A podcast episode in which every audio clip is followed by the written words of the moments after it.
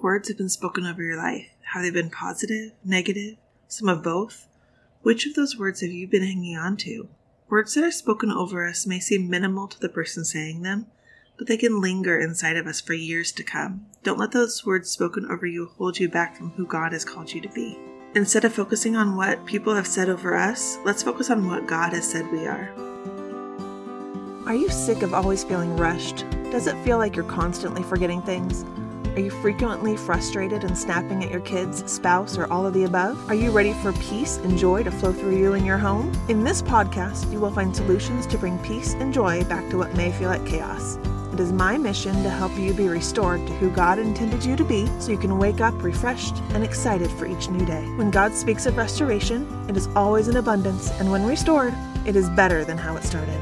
God promised us a better life and a better future for us and our families. If you are ready to say yes to the life God created you for and for peace to flow through your home, mind, and spirit, then you have come to the right place. I'm Jen, a wife, mom, and Jesus lover. I spent 6 years as a single mom, then married, became a stepmom, and we blended our families, diving in headfirst from a chaotic single mom life to a chaotic mom and wife life. I struggled to keep my sanity. I looked to everything and everyone else to avoid the drowning feelings of failure and uncertainty. I finally realized there was a better way. Life was meant to be truly lived. God had a purpose for me and our family, and the way we were living was not it. God showed me what structure, organization, and a healthy mindset can do to bring joy back into my home and marriage. Through that, God showed me what biblical restoration in my life can look like. I am here to share that with you. Wherever you are starting from, if you are ready to find peace, joy, and your sanity once again, or for the first time ever, along with getting back to the root of who God created you to be, this podcast is for you. Find a new joy-infused marriage and laughter and fun to replace the stress and frustration with your kiddos as you join me for real talk through the pain, struggle, and joy and freedom on the other side. So warm up that cold coffee, find a kid-free chair, and pop in those earbuds. It's time to dive in.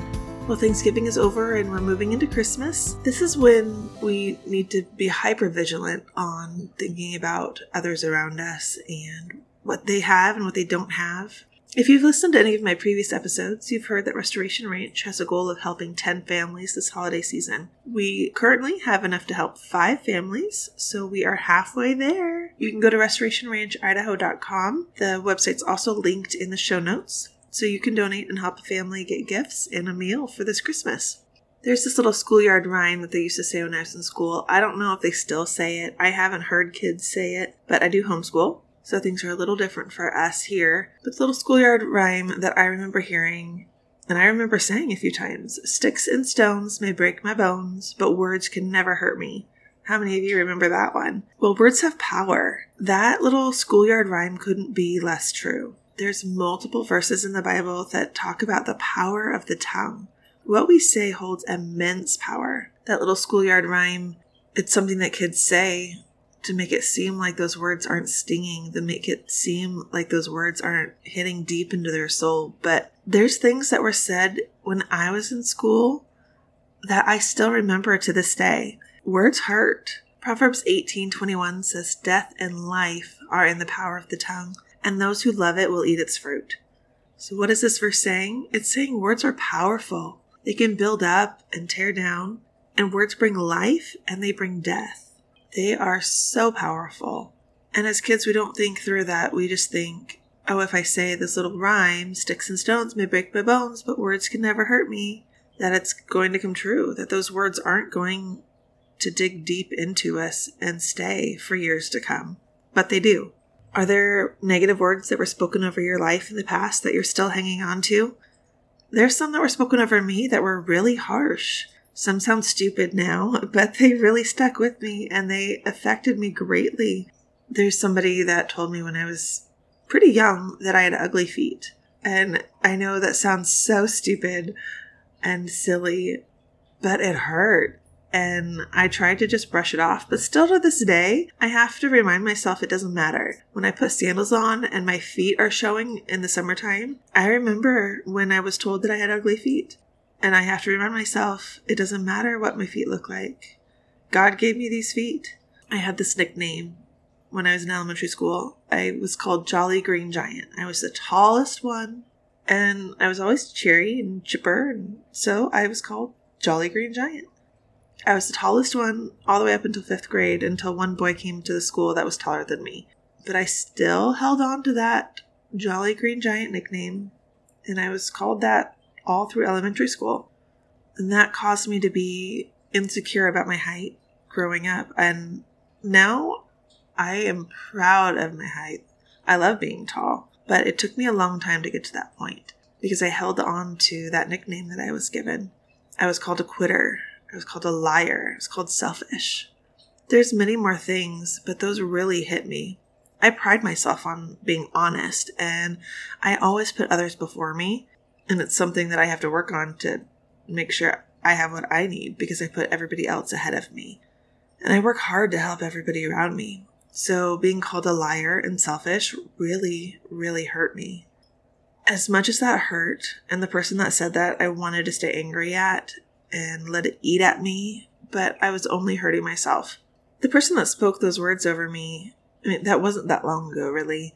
The person that spoke those words over me, I don't let him get to me anymore. I don't allow the opportunity for him to speak anything into my life anymore because I know it's not going to be beneficial, and I know there's going to be things that are said that will hurt. So I have distanced myself, but I still had to work on getting rid of the things that were spoken over me.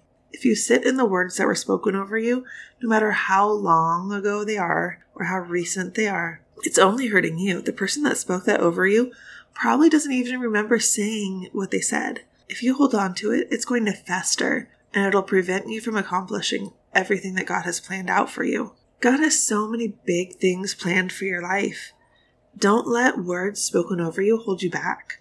You don't want to get to heaven one day and have God show you everything that you could have done, but you didn't because you were focused on that one word. You were focused on that person telling you you were selfish. Focus on that person calling you a liar, even though you know you aren't. Don't let that hold you back. Psalms 55:22 says, "Pile your troubles on God's shoulders. He'll carry your load. He'll help you out. He'll never let good people topple into ruin." So give everything that was spoken over you that you're holding onto, give it up to God. Pile it on His shoulders. It's a heavy load that you do not need to carry. And He said He'll carry it for you. So take Him up on it. I heard a pastor say once, and it really stuck with me, God doesn't cut corners. He does everything in excellence. Look at the snowflake. If He cut corners anywhere, that would be the place that He cut the corners. But each one of them is perfect and unique.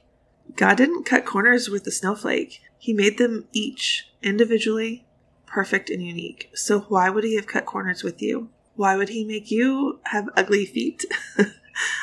God gave me my feet, and He thought that they were perfect. So why should I think anything less? God gave each snowflake its own perfect and unique characteristics. And He did for you too. You are perfect and unique. God doesn't make mistakes. He doesn't cut corners. Give what was spoken over you up to God and let Him take it on His shoulders. Leave it at His feet so He can carry the load for you. You don't have to carry it anymore.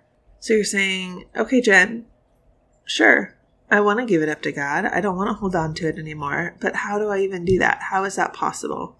Well, you need to speak His truth over your life. Who does God say you are? I have some Bible verses that I want you to meditate on. Put these up on your mirror if you have to. Speak them over yourself.